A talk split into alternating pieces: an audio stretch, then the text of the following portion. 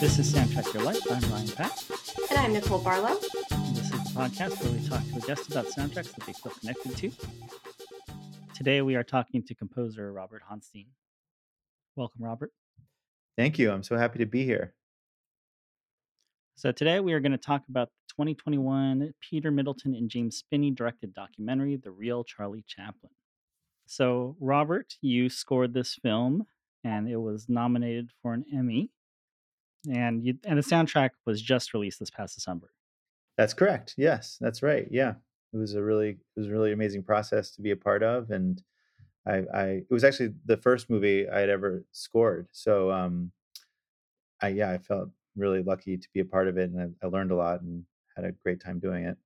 Yeah, I just want to say it's incredible that this is your first film score. You were a really accomplished composer, obviously. So maybe this didn't feel intimidating for you, but did it did it was it a challenge walking into something that felt a little bit brand new for you? It was terrifying. Are you kidding me? Oh my god. I actually feel like in a weird way the pandemic, the timing of that helped me. So I Mm. initially got brought on board to the project in around January 2020. And we had these conversations and they were talking about their timelines. And the timeline at that point was basically like, all right, this film is going to go to festivals in summer 2020. And so we need the score to be done by like March or April or something. And I was like, yeah, cool, cool. But in the back of my mind, I was like, all right, this is crazy. I was like, this is crazy. Like, I can't do this. But I wanted to do it. So I did it. So I said yes. But then, I mean, then, you know, March happens and like everything grinds to a halt. And in a weird way, that gave me the breathing room, I think, to to kind of figure things out with a little more time. So I don't know what it would have been like if that never happened, but uh, it's sort of interesting timing how that worked. But yeah, I was definitely there's a big learning curve for sure. And then since you did a lot of the work in that kind of weird early pandemic time, were you trying to think of like creative ways to kind of get around like, you know, recording but being, you know, safe with Yeah. social distancing? Yeah, I mean, I mean, I'm sure as everyone can remember, that was such a strange time for so many reasons. But in the context of this project, and it was strange also because it, it kept changing what what was possible, right? Like, Mhm. you know, w- we didn't, as a the world, didn't understand what this what it really was and how the protocols needed to be for like being safe and whatnot. And then as we got more understanding, those protocols evolved. So it was hard to even think about that initially just because nobody understood what was going on. And it actually it was interesting. It affected the film in ways that were surprising. I mean, I was thinking about, mm. yeah, the recording and musicians and whatnot, but you know, the directors were like, we had to stop for a while because a lot of the archival materials, because it's a documentary about Chaplin that used a lot of archival materials, all of those archives they closed too. So Oh, they had so they they had a cut of the film that was pretty close to finish, but it had a lot of placeholders for like archival film or that they were going to eventually get and drop in. So Mm. they just they were just waiting for things like that, you know, and like other aspects of the production that I had never thought about. Like so many aspects were just like we don't know what's going on. sort of like pause. Know, so everything was just pause. But but and, but we were able to work like me and and the directors, but just in the phase of like demos, you know, which obviously we didn't need people necessarily. I was making some things, you know, just myself, and um, but then yeah, at a certain point when it came time to record the score, uh, definitely had to think about what was possible at the time that we recorded it, which was I think we recorded it in about uh, March or April 2021 it was at a point where we could be in a room together, but um, we had to isolate. So, like, we couldn't, for example, do winds in, in the same room as other people. Like, the winds had to be in isolation, and we we sort of so we just recorded in a fashion where no one was ever there at the same time. We basically just layered it and isolated things, and, and that's just kind of how we had to do it. Which you know, actually was a good way to do I mean, maybe we would have done it that way anyway, honestly. Mhm. Like there's there's a certain advantage to recording that way because you have a lot of control when you isolate the the different layers and you can so it you know, it definitely affected a little bit, but I I don't think um it ended up not being too much of a negative. We were able to work around it. Just wore masks all the time, had to go outside, take breaks, and you know, just Yeah, we've we've talked to other creative folks that have Yeah. had projects during the pandemic, and Right. I I sometimes I kinda feel like we're a little bit of a time capsule for discussing how those things Yeah. got made under Yeah. some very weird conditions. I think all of us have kind of blocked out that period of time, but, um, I you know, I was on productions during that sort of funky period too, and it it it changes a lot of how you work and and forces you to rethink things and be Yeah. Nimble. Yeah. When they started giving, uh, you or the getting more of that archival footage and things about that cut started changing, did any of your direction have to change in response to that?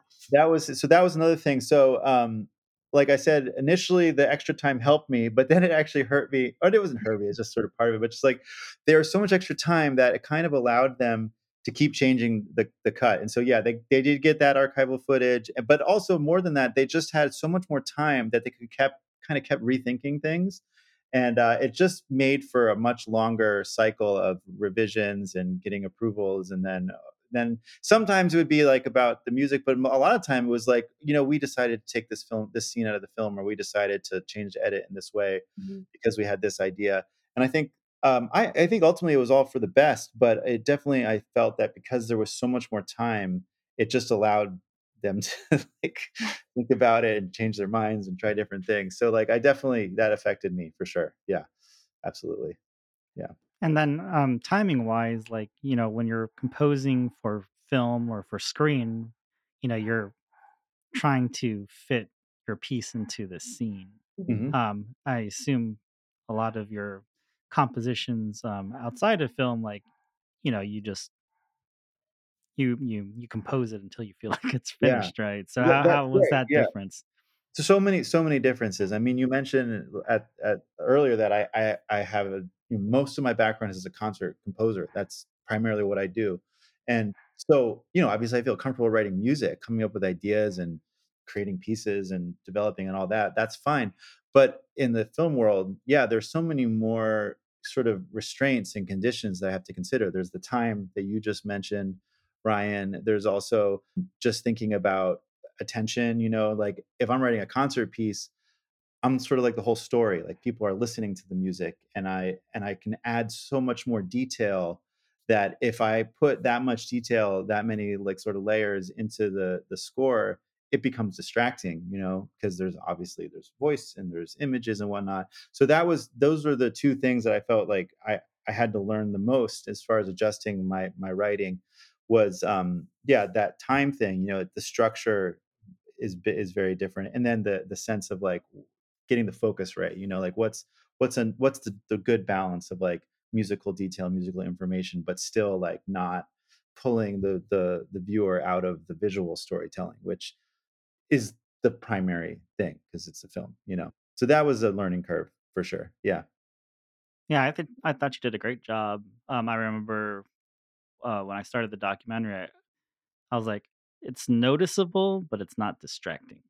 That's great, and I mean, I I I will give a lot of credit also to the directors. I mean, they were so patient working with me, and um, this is part of why I feel lucky because I think I, I had directors that, well, first of all, they wanted to work with me. They were interested in my music. That's why they chose to work with me. But also, they were very eager and willing to have a kind of dialogue about this, where it would.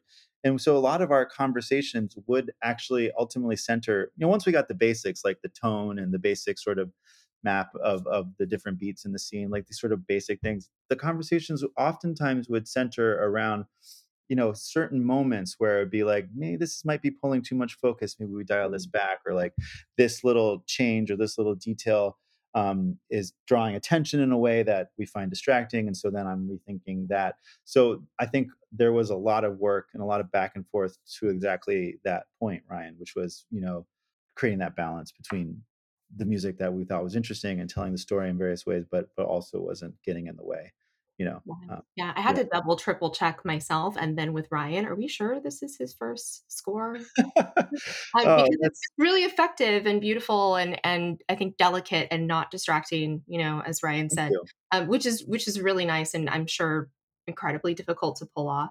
I think Thank one of the things that we were also kind of wondering is, um, you know, how do you approach a subject matter like this, and and how you. did the filmmakers kind of help you? Because Chaplin himself is this kind of like enigmatic figure yeah. and that's kind of the discovery or the journey of discovery of this documentary in essence and was that part of the initial discussion is you know how do you sort of capture some of that mystery how do you demystify yeah.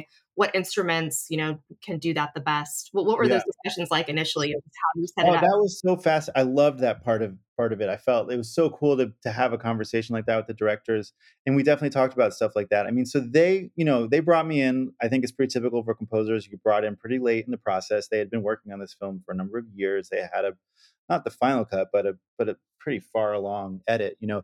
So they had real clear ideas about what the themes were in this movie, what the the the, the way the themes were going to weave together. You know, they they had a very clear vision for the storytelling and the motives and the themes.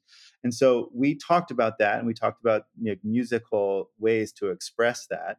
Um, and i think that was the initial conversation centered around that and we i guess we ultimately focused on this sort of chamber music approach because well i'm sure there are a lot of reasons but i do think yeah with chaplin he he has this very interesting sort of public private um axis you know he's this famous, most famous person in the world, but nobody really knows who he is, kind of thing. And I think a lot of the film, I mean, the the title sort of poses that question. You know, it's you can't it's it's a question you can't answer, obviously, but it's an, it's an interesting question to to investigate. And I think a lot of the film is trying to peel back that onion and get a look at a different side of him, him as a family person, him, you know, in his various private life, him and his insecurities, you know, with eh, his where he came from and how that translated to insecurities later in his life. So so the, the idea so with the with the chamber sound, I think that I felt like could create that sense of intimacy, that sense of like we are getting a look into something private, something a little more personal. And it also contrasts really nicely because you know there's a lot of of mm, of other music, you know, like music from the time, music from the films that that happens, you know, like and that music is what you'd expect. It's like this kind of have much bigger, dramatic, like mm-hmm. orchestra. It's like, yeah. And so that's very public facing. It's very dramatic. It's very much a sh- part of the show, right? Mm-hmm. Whereas I think my music is expressing this other side, which is a, mo- a lot more personal, intimate sort of angle, I guess, to the story. And so I think going with a small chamber ensemble like we did, I think helped helped that. Um, so that was part of part of I think the reasoning behind it. Yeah yeah, it's a really nice, like smart counterweight because I think I went into this expecting like, oh, it's Chaplin, it's going to be kind of like bombastic right. in some way, right, but it right. not at all. Yeah. So yeah, and and I I definitely like um initially when I was just starting, you know, I I was like, okay, I'm going to listen to a lot of Chaplin music, and because you know I wasn't sure how this w- was going to go, you know, as far as what kind of what kind of things they're interested in. I was like, are they gonna are they just going to want me to sort of write like Chaplin sounding music, like and I wasn't super psyched about that idea. But I I listened to a lot of it and got a sense of it. But no, I think that's that that my music is a counterpoint, and that's part of the the storytelling. You know, it's like I always sort of my stuff. It's interesting if you look at the arc of the film. Um, more, I have a bigger percentage of music in the back half, and I think that's because the first half there's an exposition, sort of that sort of telling the rise, so to speak. You know, the exciting story that we all know. But then that kind of starts to turn as we start to as we start to get to more insights into his his personal life and other aspects. And as that turn happens, I think more of my music is is coming into it. So it, it's nice to have that counterpoint because in, in the sound itself, right? Because having that counterpoint in the sound itself, I think tells helps articulate that structure, that that sort of shift that happens in the documentary. So yeah, I mean, I think I think that was I think I like that choice. That was, that was a good idea. yeah. So I know that you listened to a lot of like Chaplin music was while you were getting ready for uh, this project. Um, how big of a Charlie Chaplin fan were you before you were brought in? Yeah, I mean, no more than I think anyone else, which is to say, I, I was like aware of him. I thought, yeah, Charlie Chaplin's great, and I think I'd seen a couple things, and you know, it's funny. But man, what getting into this like totally like I, I watched a lot of the films. Um, I read his autobiography. I read other books about it. I, I just I got way more immersed into it, and now I'm I appreciate what he did a lot more. I mean, you know, he's a complicated figure, not a perfect person by any measure. By any measure, um, but I think as an artist, obviously a pretty incredible artist. Um, and so now I would say I'm a fan. I would say I'm, I'm a fan. Um, at this point. Yeah, and, and, it actually was interesting. My kids got that was one thing that was very interesting 'cause, um, I had 2 children, well, now they're 8 and 6, but at the time they were younger, and occasionally I'd be working in my studio and, um, there would be you know, I'd have the the film, the documentary open and I was working and but, uh, there are parts of the documentary where it's just clips from from Chaplin's film, so so they would occasionally come in and see some clip of of Chaplin, and they just instantly thought it was hilarious, Yeah. like, which is amazing to me, it's like, "Wow," you know, "this is stuff is, like, be uh, over, like, 100 years old," and here's, like, a a four-year-old that walks in the room and is just cracking up, like, the connection was instantaneous, I was like, "This is so cool," you I love that story, like, 'cause it's so physical and Yeah. accessible, a lot of Yeah. his comedy, so I feel like that that's gonna translate time, and it's probably Oh, yeah. why he was such an and Yeah. is such an enduring icon and Yeah. Figure. Um, I think we take him for granted a little bit, you know, it's because it's Yeah. people, you know, he's just always sort of been this larger than life figure, Yeah. um, Yeah. Americana, so you almost Yeah. don't even stop to figure out, you know, who he was and the context of the time, so it's nice to have this film to kind of, um, unpack that for people, so it's a cool thing. Yeah, I agree, I mean, I I've I mean, I'm biased, but I'm a fan of the film, and I think it does a really good job of doing exactly that, which is, you know, providing a kinda contemporary lens to b bring us into that world, make us aware of of his of his work and his persona in different aspects, you know, so I think it does a really good job, you know, some people, um, you know, if if you're like a Chaplin scholar or something, like, you're probably gonna watch this and not get a lot of new information, but, um, for most people, I think it's a really great introduction into him as a person and as well as his work. Yeah. Yeah, and I think it was great in contextualizing, like, how popular he was, like, Right. you Right. know, Right. everyone knows the name Charlie Chaplin, I'm like, "Oh, yeah, of Right. course, he's a silent film star and everyone knows who he is," but, like, you know, he was like the Beatles, you know, he'd show up in a city and everyone would go Yeah. nuts, like, he Yeah. was that Yeah. huge. Yeah. You know, it's Absolutely, corny to yeah. be like, he he was like the Taylor Swift of, like, you know, the Yeah. 1930s. Yeah. Yeah, and they they make that point, he sort of was the fir one of the first sort of mo truly global celebrities, you know, that that took advantage of these new technologies, like film, obviously, and and was a global celebrity in a way that I don't think quite had had happened before, but, I mean, also one of the I think one of the most one of the things that would really resonated for me was getting into the family side of the story, and I think there were some family home videos, Mhm. interviews with the children that that I Mhm. don't know if those had been released before, some of those, and so that was I just you know, I'm a dad, and thinking about that is really touching actually to get this side of of the story and hear some of the voices, especially the of of his children talking a little bit about that, it that was, um I thought that was really interesting to get a little bit of that perspective, you know? Mhm. Yeah. Also, the the the it's I mean, yeah, the whole second half of his life when he's sort of, like, quote, "in exile," it's so interesting, you know, he he lived for a lot long long time after he left the the States, and, um, you know, he made a couple of movies in exile, but I think for the most part, the last 20 so 20 plus years of his life, he was didn't make any more films, although he was sort of half working on things, and it just you just get the sense that he's was sorta haunted and never Mhm. really, like, let it go, even from his kids sort of talking about that, um, it's very interesting, you know? Mm, so you were doing, you know, concert composition beforehand. Mhm.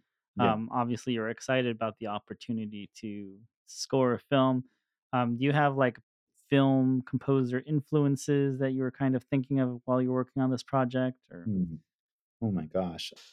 Whew, I don't know if I could rattle off names of of film composers, but, um, I I I appreciate music in films, and I you know, classics and stuff like, um, like John Williams, everyone talks about that, but also, like, m like, modern things like, um, the guy who who just died so bad, um, who did, um, the, like, Icelandic composer. Okay, I don't remember names, I'm so I. I know who you're talking about. We Yeah. know who you're talking about 'cause we just Jóhann Jóhannsson, right?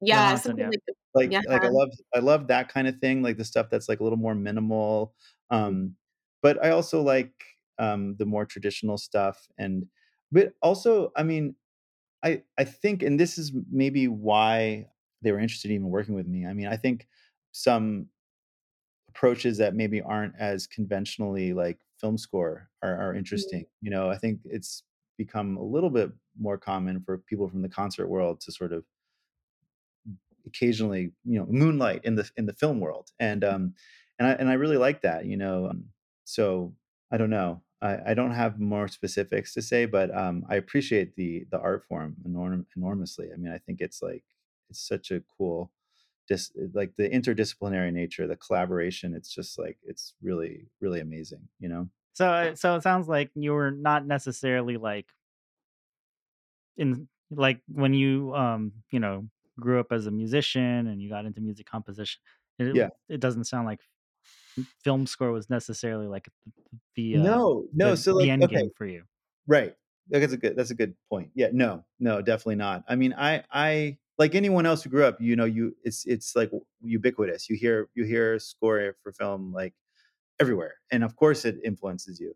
But I I was you know on a path, I would say, to become more of like a, a, a sort of a con- like I was just more into like first of all, I was more in the classical world, but then I got into other things like jazz and playing in bands and stuff. And but I always was sort of more oriented in that kind of world that was like more about performance, more about sometimes eh, sometimes experimental sometimes not but it was more about that like the performance uh, aspect and either playing or listening in that that live experience not to say i didn't appreciate or enjoy film it just it just wasn't like a goal at, at, at all really and i mean i have to say i as I in the last say, you know, 15, 20 years, I've become more aware of of things and more appreciative and, and interested maybe in some of the, the the music that's being created. But I never really imagined that I would be able to do it myself.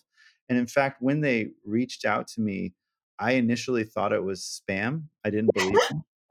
I'm, I'm, I'm dead serious. Like the music supervisor email, I had just like redone my website and I had like a contact form and the music supervisor emailed me through the contact form. And I was like, nobody uses the contact form. I was like, this isn't real. And so like it took a while for me to be like, no, they're serious. This is not a joke. Um, and I don't know. I mean, I, I I feel like they took a chance. I mean, in hindsight, I'm kind of shocked because I feel like I could really could have gone poorly. but but uh, you know, I mean, the music supervisor, she was so great, and the director was so great. I think it was just the right team. Like these are people that really cared about music, and they wanted something a little bit different. You know, they wanted something that was like a little bit more coming from my world. You know, and and yeah, so I think that all kind of set set it up to work work out. But I was as surprised as anyone when they reached out to me.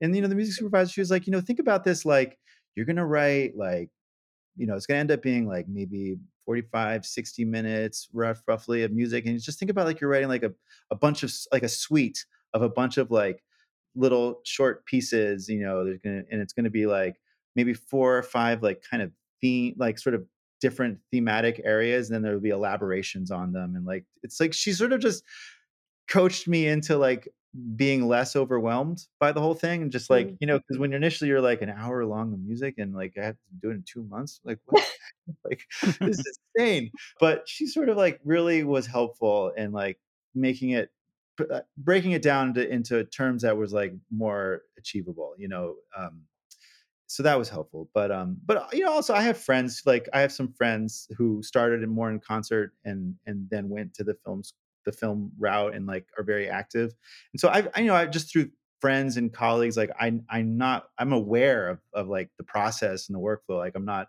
i mean also i, I teach at nyu i teach more in concert music but they have a whole screen scoring program a great program and so there's other faculty there and students there that so i've like i've sort of like been able to I, I didn't go into this completely ignorant, let's say. I know I have some awareness of what the process is like and what it entails.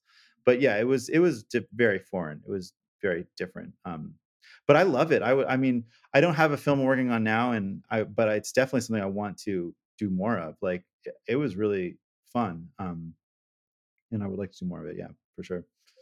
Okay, well, people have to email you via your website then. Yeah, I will now Okay. write back. check your spam. Check your spam.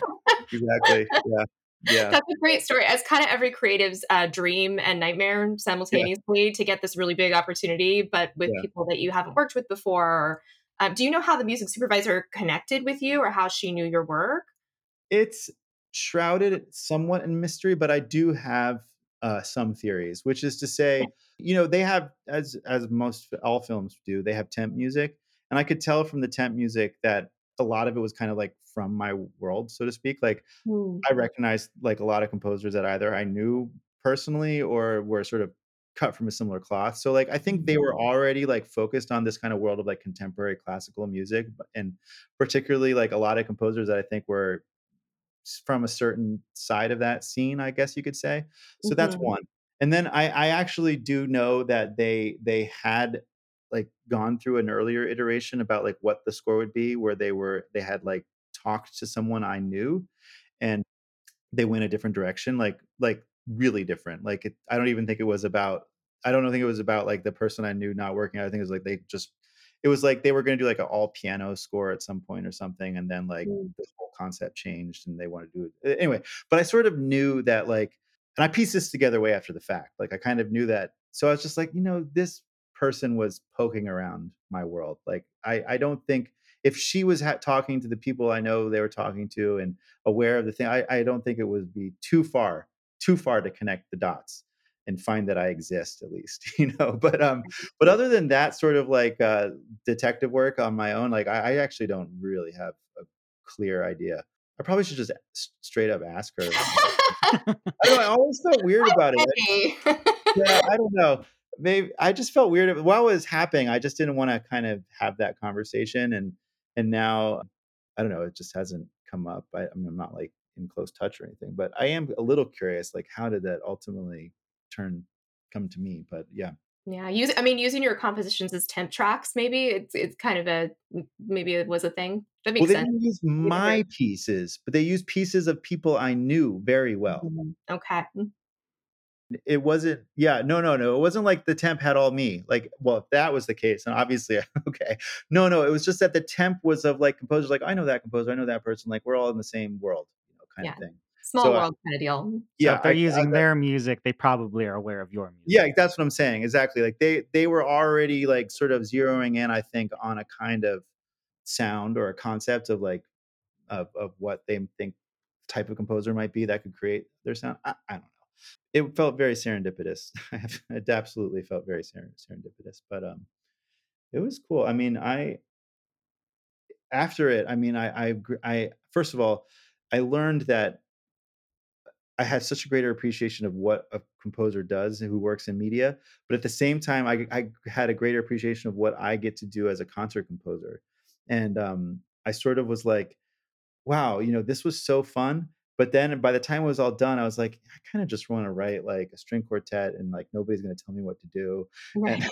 you know, it's like, I mean, probably like, you know, like a hundred people will listen to it, but at least it's all me. You know, it's like I'm No one's telling the giving you whole story.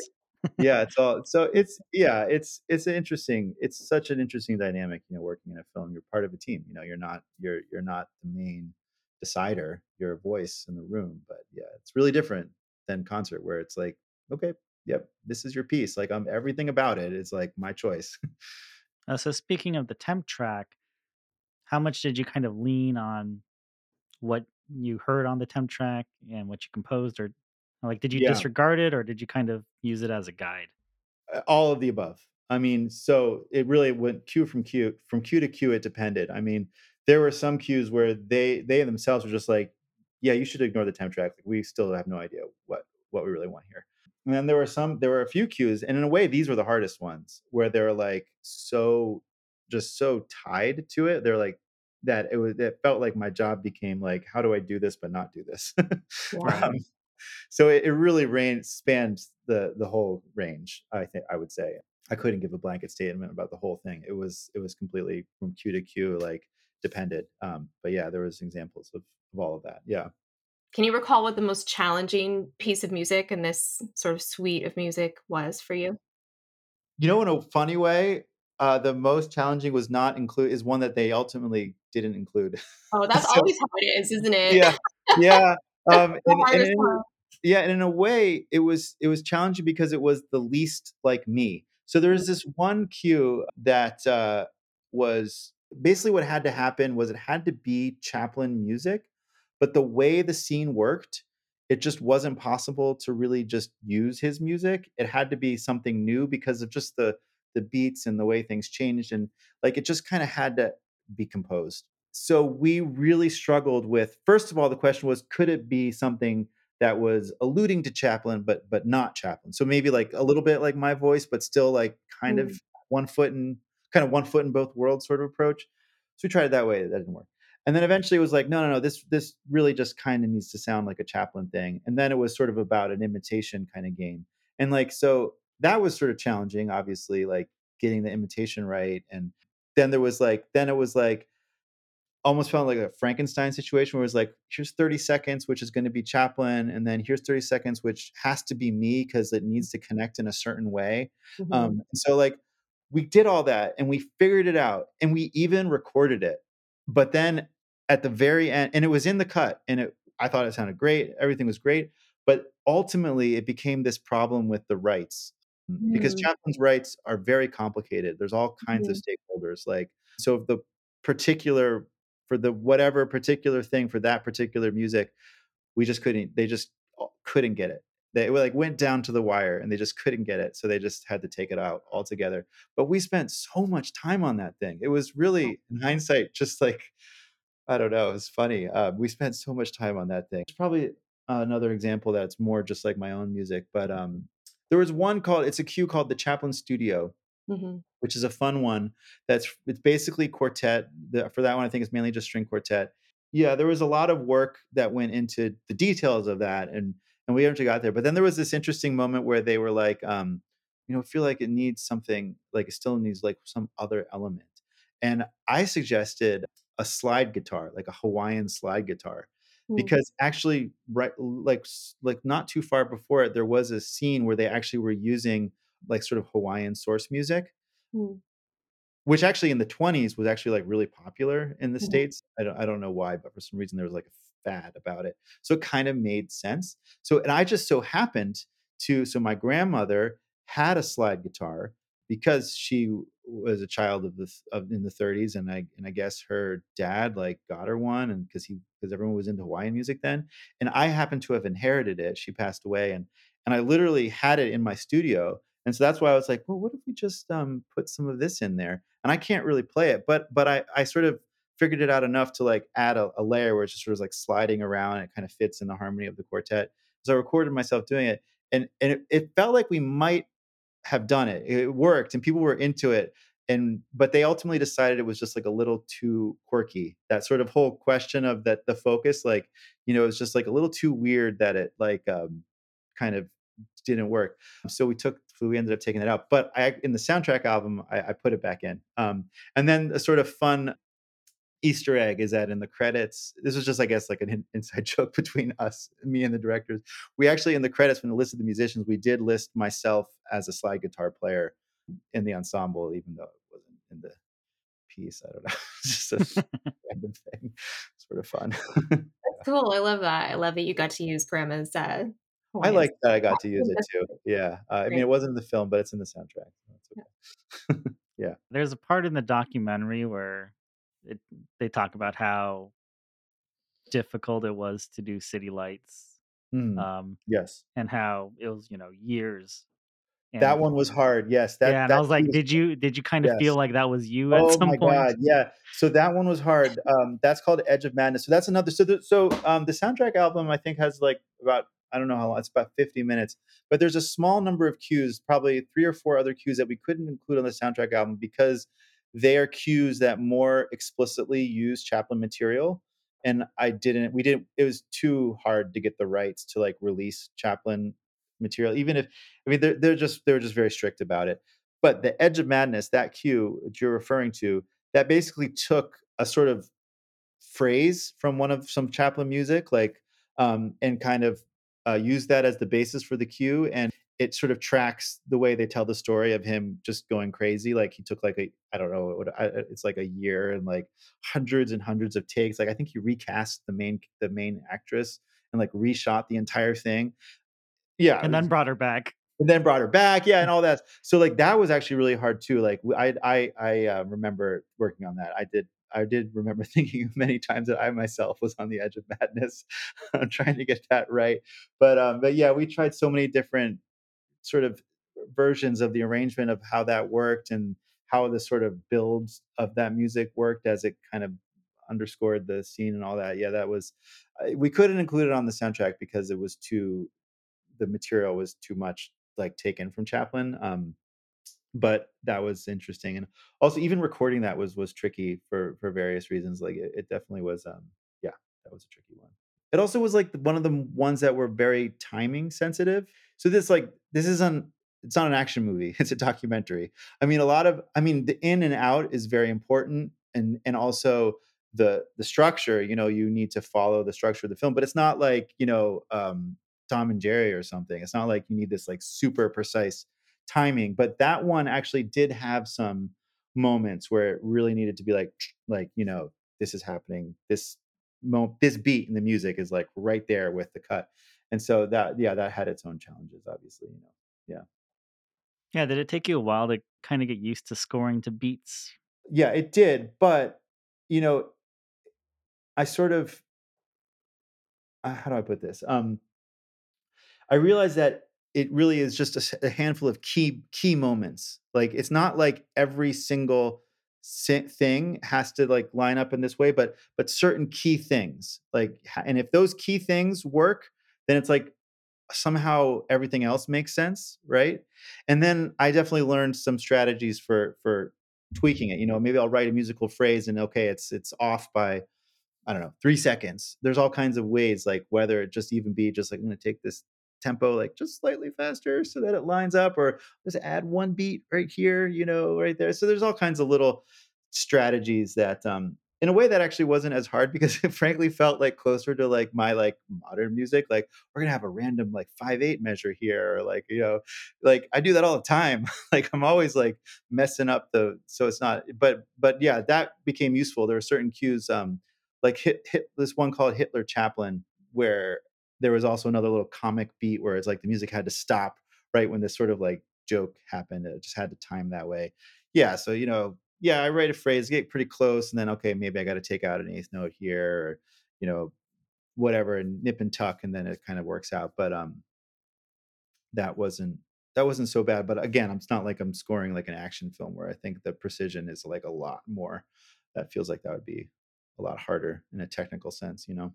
And I guess, um, on a technical level, did you have to tweak more, like, production-wise, so, like, what you were doing kind of seamlessly fit with, like, source music and stuff like that? Like, you know, did you Yeah. feel like you're tinkering a little bit more with that stuff? there's definitely a I I like to think of it as these sort of subtle things that we did with the production. So going back to the choice of the sound, we went on this chamber music sound, right? But we also made a choice that it's mainly acoustic, right? You know, there's so Mhm, many scores that are heavily synth based or in some mhm, other way, like with electronic sort of sounds. And that's awesome. And I love a lot of scores like that. But we wanted this to be primarily acoustic. And that actually goes back to the initial sort of conversation about what is the function of this score? What is the sound representing? And that sort of intimate, more personal side. So we thought felt like this acoustic thing was really the way to capture that. But but but we there were still sort of subtle ways that we were thinking about the sound, like production elements, you know. So like really thinking about the reverbs, really thinking about there were key moments where we'd sort of like work in a little bit of delay, um, and have some sort of echoes, and we did some fun things with like sort of like subtle, like slowing some tracks down, like maybe um, five to ten percent, like record it and then slow it down five to ten percent, so it has just a slightly more sort of I don't know liquid sort of woozy quality, like especially towards the end with the like when he's older sort of stuff.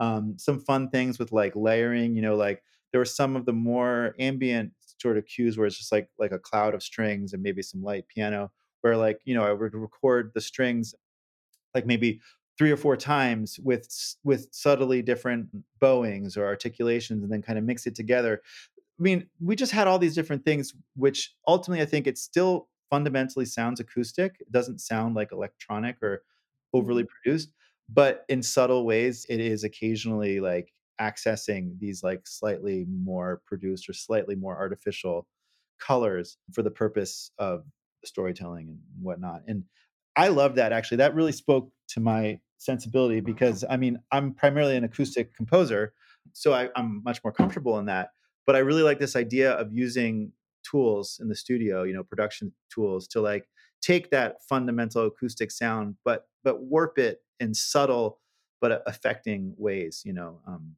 so that was fun to to work on that. Yeah, and we we definitely talked about that kind of thing.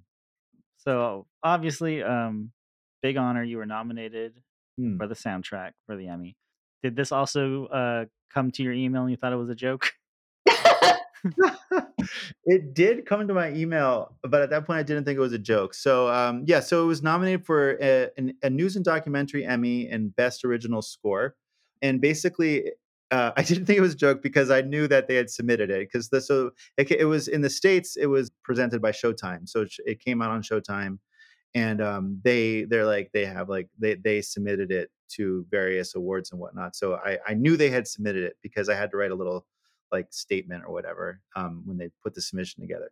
So so they just email. It was an email. It was an email, but I didn't think it was spam because I had already knew they had submitted it, and knew it was possible. But I was definitely shocked. I was just like, "What?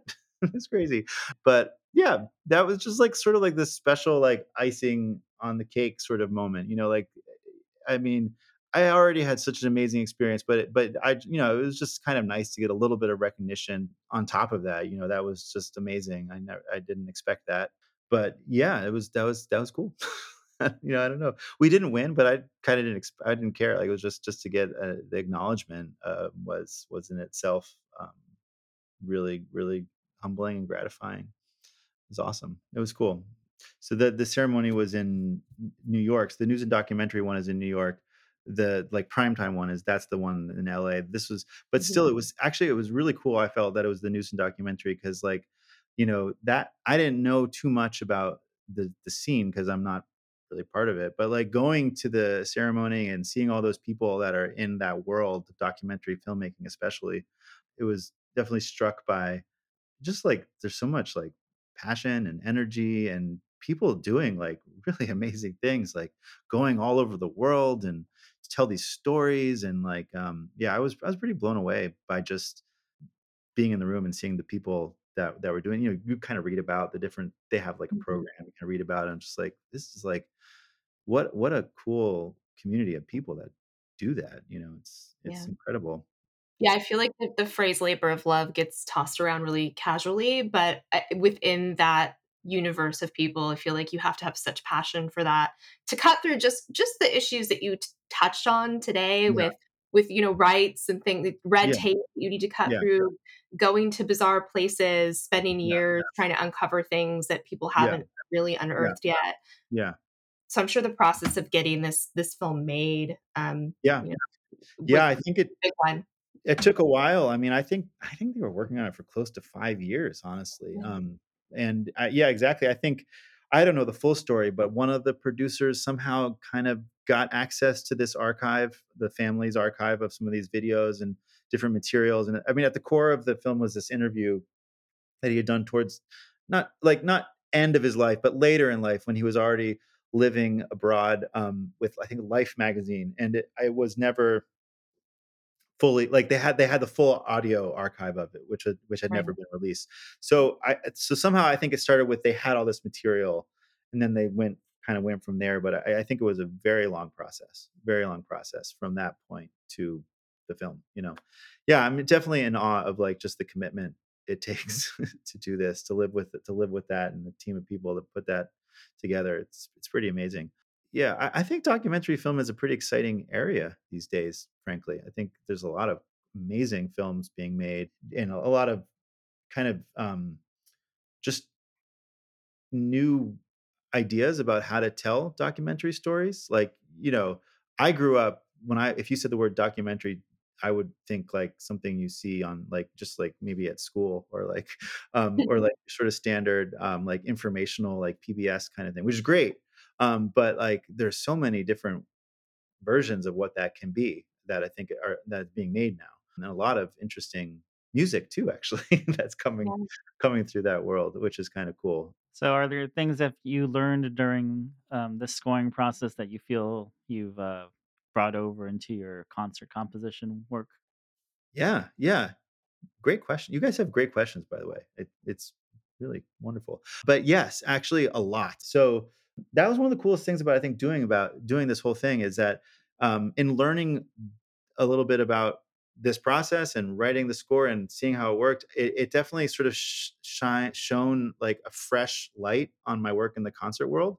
And um, I think that certainly some of the I wouldn't say techniques, but like because in this documentary environment, I would often be in situations where I had to create versions of things very quickly.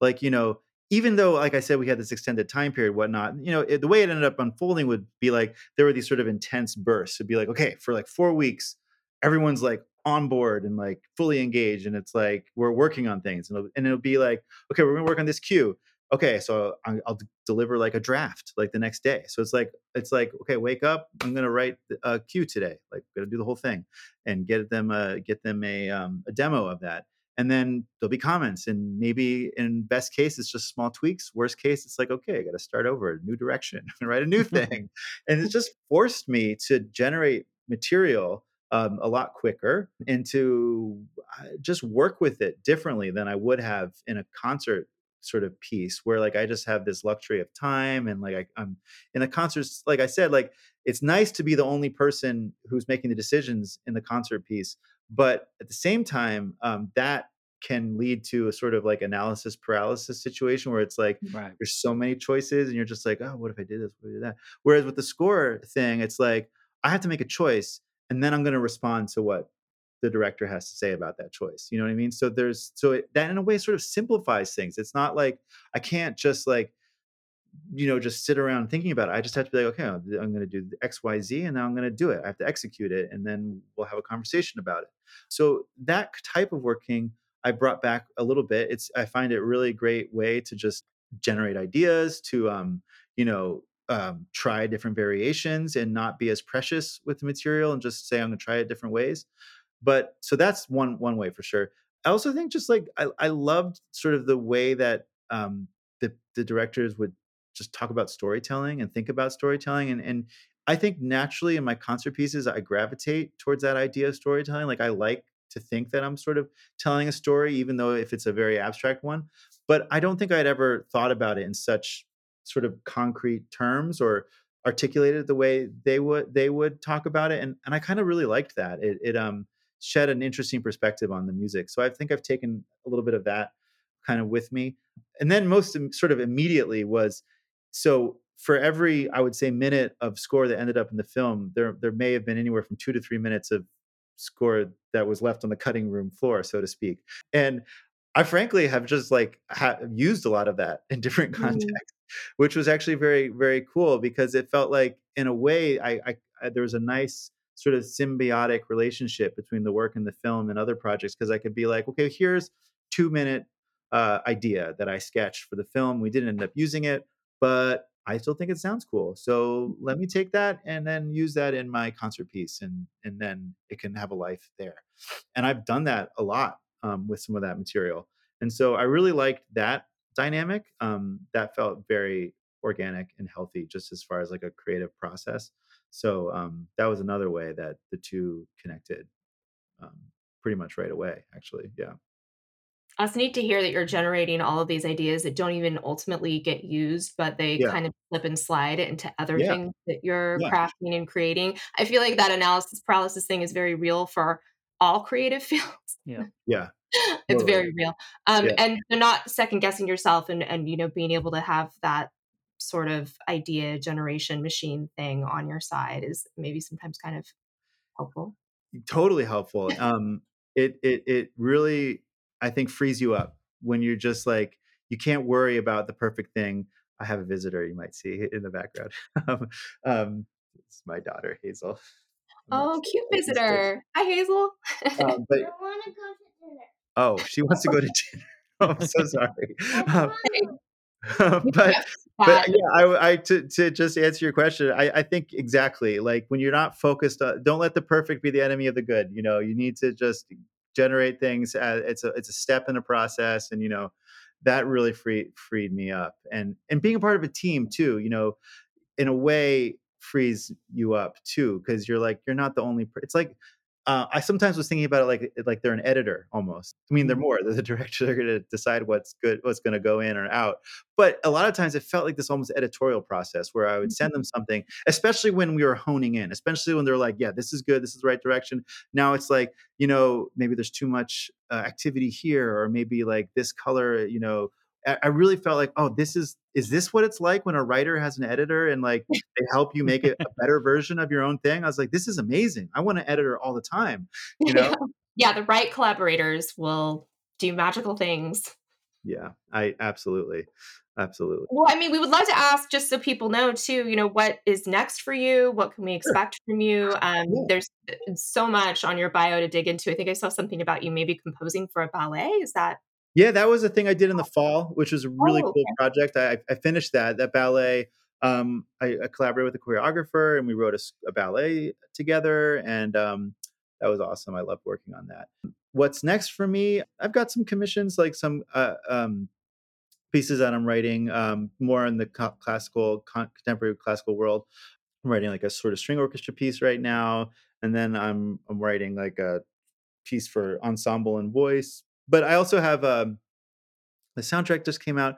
I, I I have some album projects that I expect to come out in the next year, not not in, immediately. So, but um, but yeah, so things a lot of things are in in the work works. But I would love it if people checked out this soundtrack. I'm I'm I'm really proud of the music. You know, it's um it, it- I'm so happy that I, I was able to release the album because I, as much as I loved the film, you know, just the the reality of mixing soundtrack into film is that you know you you have to make compromises. You know, things that that they need to hear the dialogue, whatnot. But but with the album, it's there in the pristine form that I I, I really you know all the details are there. So I'm really proud of the album. I think it's and it just you can hear the music exactly how I would want it to to sound. You know. Yeah, and it's available on streaming, and you can Yeah. uh, you can hear Robert's grandma's Hawaiian slide guitar. Mm, Yes, you can. That can be the little Easter egg. Go to the Yeah. Studio, you can hear that.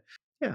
So And then for those that uh, don't know, I think we touched on this, but where can you watch the real Charlie the Chaplin? film. Okay, yeah. So I I um I know that in the States it's on it's on um Showtime, which I believe is folded into Paramount Plus streaming Yeah, service. you just have to have like the premium subscription. Exactly. I, I made this mistake. I was telling someone who lives in Canada, and they were like, uh, "That's not true in Canada." So I don't know about not outside of the states, but in the U.S., I know through Paramount Plus you can stream this. Of course, I think you can rent it on Amazon if you want to just do that. But if you happen to have Paramount Plus or Showtime, um, it's just up there for streaming.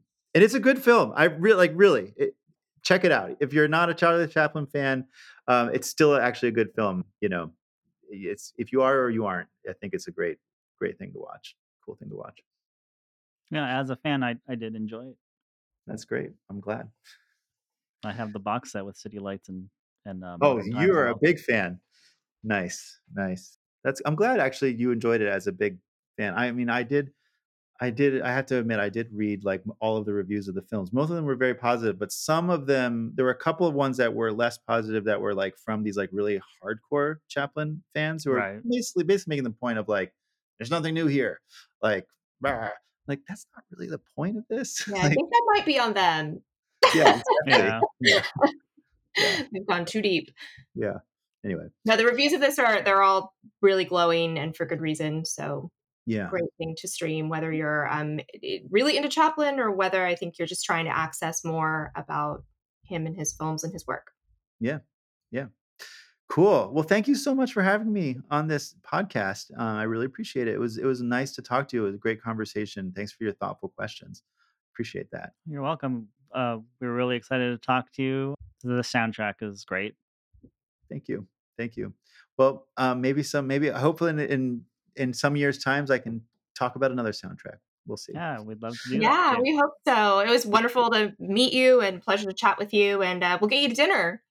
Okay. Yeah. Yes, my, I have a I have a six year old who will be very happy to hear that we're going to do. Thanks for joining us this week on Soundtrack Your Life. Make sure to visit our website, soundtrackyourlife.net, where you can subscribe to the show on Apple Podcasts or Spotify. While you're at it, if you found value in the show, we'd appreciate a rating. Or if you'd simply tell a friend about the show, that would help us out too.